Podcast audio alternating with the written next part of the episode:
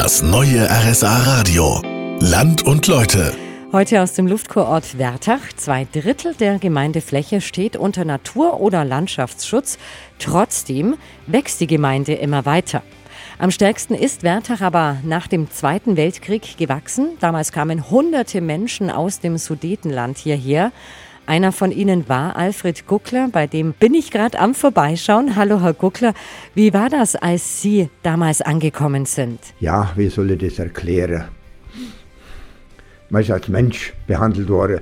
Ja, von der Unterdrückung aufs eine war schon komisch. Du bist also ein kleiner Steppel mit neun oder zehn Jahren, wirst du einfach äh, quasi im Trupp losgeschickt, gell? Abmarsch.